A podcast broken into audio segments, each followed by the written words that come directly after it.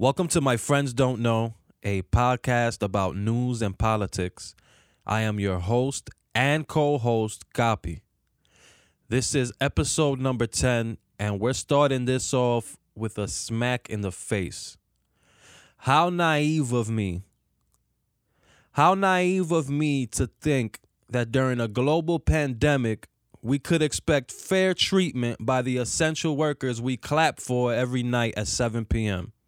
This past weekend, over a thousand NYPD officers were deployed across New York City's five boroughs to enforce social distancing mandates, with police officers reminding people to maintain six feet of distance and to wear face masks. Depending on where you live in New York City, that reminder to maintain social distance was given either by handing out masks or by beating the hell out of you or threatening you with a taser.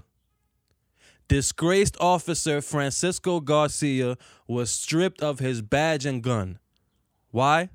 Let's use the NYPD Commissioner's Dermot Shea's own words. NYPD Commissioner Shea went on New York One on Monday morning to address the video showing disgraced officer Francisco Garcia assaulting a citizen.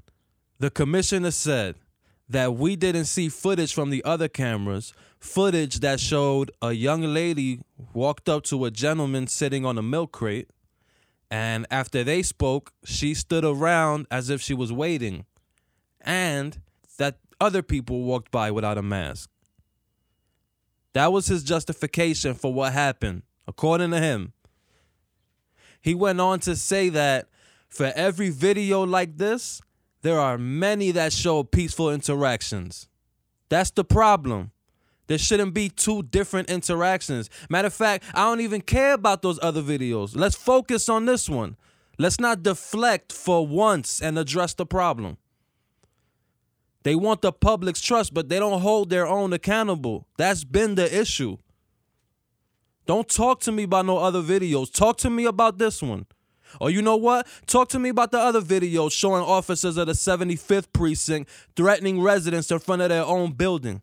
Three officers pinning down a citizen and cuffing him for allegedly not social distancing.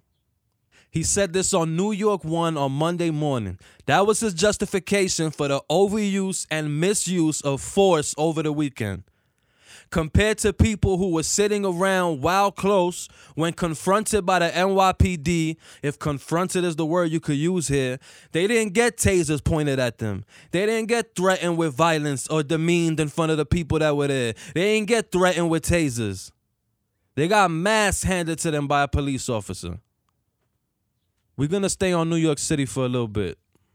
The MTA, for the first time in history, announced that they will be stopping service from 1 a.m. to 5 a.m. to sanitize the subway cars. This came as a response to the reporting of the homelessness crisis affecting New York City and specifically affecting the subway system. The crime stats are up, and on top of essential workers having to cram into packed train cars every day and worry about each other spreading the virus, now you have to also worry about the homeless people are they sick? Are they safe? Are they unwillingly spreading the virus? So, yes, in theory, sanitizing the subway system every day from 1 to 5 a.m., smart idea. Now, if you're an essential worker that has to travel between 1 to 5 a.m., the MTA put up a plan to help y'all, and this information is available on the MTA.info website. Buses are free of charge between 1 a.m. and 5 a.m., and they're prioritizing routes with existing overnight service that serve hospitals, routes that serve hospitals but don't have overnight service, and routes that are parallel to the subways. Between 1 a.m. and 5 a.m., they say that enhanced local buses are going to be running about every 20 minutes and enhanced express buses are going to be running about every 30 minutes. Now, if taking a bus is not an option for you, as far as like you don't live close to a bus stop, things like that, they have what they call essential connector service, which is that essential workers are eligible for one free trip in a for hire vehicle per night if a bus trip would take more than an hour and 20 minutes, a bus trip that would require more than two transfers, or if a walk to or from a bus stop is more than half a mile. So if you're eligible for that, you could call this number, select option one to book. Call 718 330 1234. So, again, coming back, this came as a response to the homelessness crisis that we have in New York City. There are a couple details that were concerning to me. For example, let's say if I'm tasked with sanitizing the one train, if I got into a subway car to sanitize it, but there's a homeless person sleeping on the seats, I'm told not to engage with that person at all.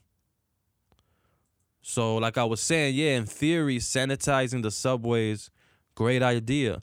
But what happens if I can't sanitize this car because a homeless person or people are sleeping in it? Now, the person who was hired to deal with this crisis is Commissioner Steven Banks. He's the head of the Department of Social Services. According to some reports, Commissioner Banks has wasted millions of taxpayer dollars on outreach teams that do nothing but look the other way when they find homeless people sleeping on trains and platforms. Banks and Mayor de Blasio had a plan they called Turning the Tide, which was supposed to build 90 homeless shelters all over the city, but instead they ended up hiring the usual developers they go to and building massive warehouse shelters that offer no privacy or security. They said banks could use Kendra's law to involuntarily commit the most seriously affected people as an option, but Banks and his staff insist that someone must present a danger to themselves or to others before they take that action. So it's more of a reactive approach rather than a proactive one. We shouldn't have to wait for something tragic to happen before we try and get someone help but also understanding that it's a big step to involuntarily commit someone. All right, let's fly a little to the south to a report that Venezuela announced it captured two American mercenaries who were in Venezuela attempting to stage a coup. The men who were captured worked for a Florida security firm named Silvercorp. Trump has denied any involvement in this and said that the United States has nothing to do with it. Remember those words exactly. Back in May of 2019, the head of Silvercorp, a former Special Forces soldier named Jordan Goudreau, Jordan was introduced to Keith Schiller, Trump's longtime bodyguard. Jordan and Keith then went to Miami to meet with representatives of Juan Guaido, the Venezuelan opposition figure that Trump wants to put in place when they take out Maduro. This past Sunday, Silvercorp tweeted that a strike force was invading Venezuela and even tagged the president in the tweet. Let's also point out that Jordan Goudreau has also been hired by Trump while Trump was president to be his security. And now let's revisit what Trump told reporters Tuesday before he left to Arizona. Quote, whatever it is, we'll let you know, but it has nothing to do with our government. Yes, it has nothing to do with the government. Maybe because you hired private mercenaries to invade a country and take out their sitting leader. To be clear, this in no way is an opinion on how Maduro runs the government of Venezuela because I am not informed enough to, to speak on it. I'm just here to kick facts and tell you what I do know. So, to my friends that don't know, I hope this helped keep you informed. To my friends that do know, check me, man. Maybe I misspoke. I am your host and co host, Kapi. Thank you for tuning in. I'll see y'all next week. It's 7 o'clock. I'm about to go make a clap out the window.